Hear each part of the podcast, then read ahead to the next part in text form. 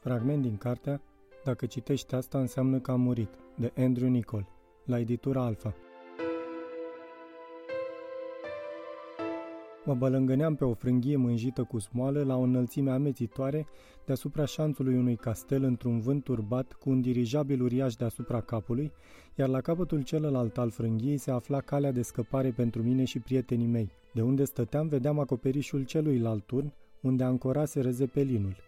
Însemnaseră locul cu un felinar a cărui lumină juca acum în vânt. Eram sus și trebuia să ajung jos. Plămânii au început să mi se umple iar cu aer.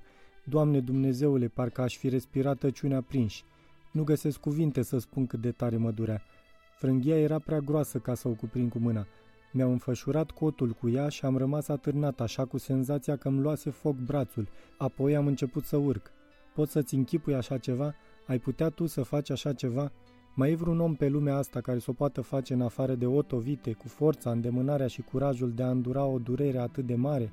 Am început să alunec din ce în ce mai repede, coboram pe frânghia aia ca o cometă, mult mai repede decât tipul ăla din spectacol. El avea vreo doi tovarăși care stăteau gata să-l prindă jos, dar pe mine nu m-a așteptat decât un zid de piatră. Și atunci, la lumina lămpii cu petrol din vârful turnului, i-am văzut pe doi dintre marinarii lui Varga stând de pază. Stăteau cocoșați încercând să se adăpostească de vântul crunt, aveau puștile pe umăr și își țineau mâinile la subsuori, zburliți de frig, dar au ridicat privirea când au auzit sunetul scos de lanțul cătușelor în timp ce coboram pe frânghie. Unul dintre ei a încercat să-și tragă pușca, dar până să apuce, cizma mea dreaptă i-a și tras un șut zdravăn în bărbie, de s-a învârtit pe loc și s-a prăbușit peste turelă în beznă. Pe tovarășul lui l-a lovit în plin în coșul pieptului cu piciorul stâng. A căzut ca un sac de cartofi și eu am aterizat chiar deasupra lui. Dar nu murise, nici măcar nu-și pierduse cunoștința. Să știi că nu e ca în filme. Nu poți să faci pe cineva knockout doar cu un pumn în nas. Trebuie să-i tragi o chelfăneală zdravănă ca să-l faci să-și piardă cunoștința. Marinarul nu arăta prea bine, dar nici nu era mort și ar fi revenit așa că l-am ucis. Asta e tot ce pot spune. Nu-s prea multe de adăugat.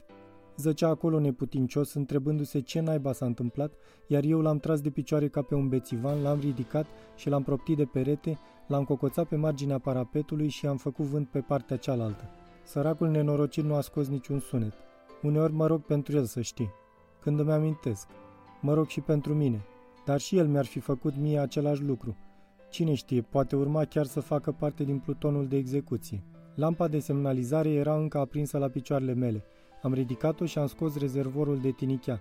Am apucat frânghia cât mai de sus, am turnat pe ea petrolul din lampă și am aprins-o cu fitilul lămpii. Focul ajunsese la botul zepelinului. Preț de o clipă a apărut că nu se întâmplase nimic, apoi licărirea slabă a flăcării s-a întețit și s-a extins. Dintr-un punct s-a transformat într-un cerc, apoi s-a deschis ca o uriașă crizantemă roșie. Întreg zepelinul strălucea roșiatic pe cerul întunecat și apoi, pe măsură ce învelișurile exterioare erau cuprinse de flăcări, am văzut coastele dirijabilului ieșind din foc ca ruinele mărețe ale unei catedrale care ardea pe cer. Apoi a început să cadă ca un fulg de zăpadă în flăcări, plutind ușor spre pământ. Mai întâi partea din față, apoi coada, legănându-se în cădere din ce în ce mai repede, prăbușindu-se ca Lucifer izgonit din rai, iar norii de deasupra lui parcă fierbeau în timp ce zepelinul cădea. Lângă mine, frânghia aprinsă s-a desprins în sfârșit și a dispărut în noapte cu un vuiet disperat. Undeva dincolo de copaci, tot ce mai rămăsese din zepelin, tot ce mai rămăsese din echipajul lui s-a prăbușit pe pământ. În castel se iscase panica. Clopotele răsunau, luminile se aprindeau, oamenii strigau și bocancii tropăiau pe scări, porunci, înjurături. Am tras cu ochiul peste parapet și am văzut cum se adună la poartă înarmați cu lopezi și pături. Micul Varga țipa și se rățuia la toată lumea, împleticindu-se de colo-colo cu câte o sticlă din șampania mea în fiecare mână. Haideți atunci să-i dăm drumul!" A tras o dușcă și a aruncat sticla în șanț.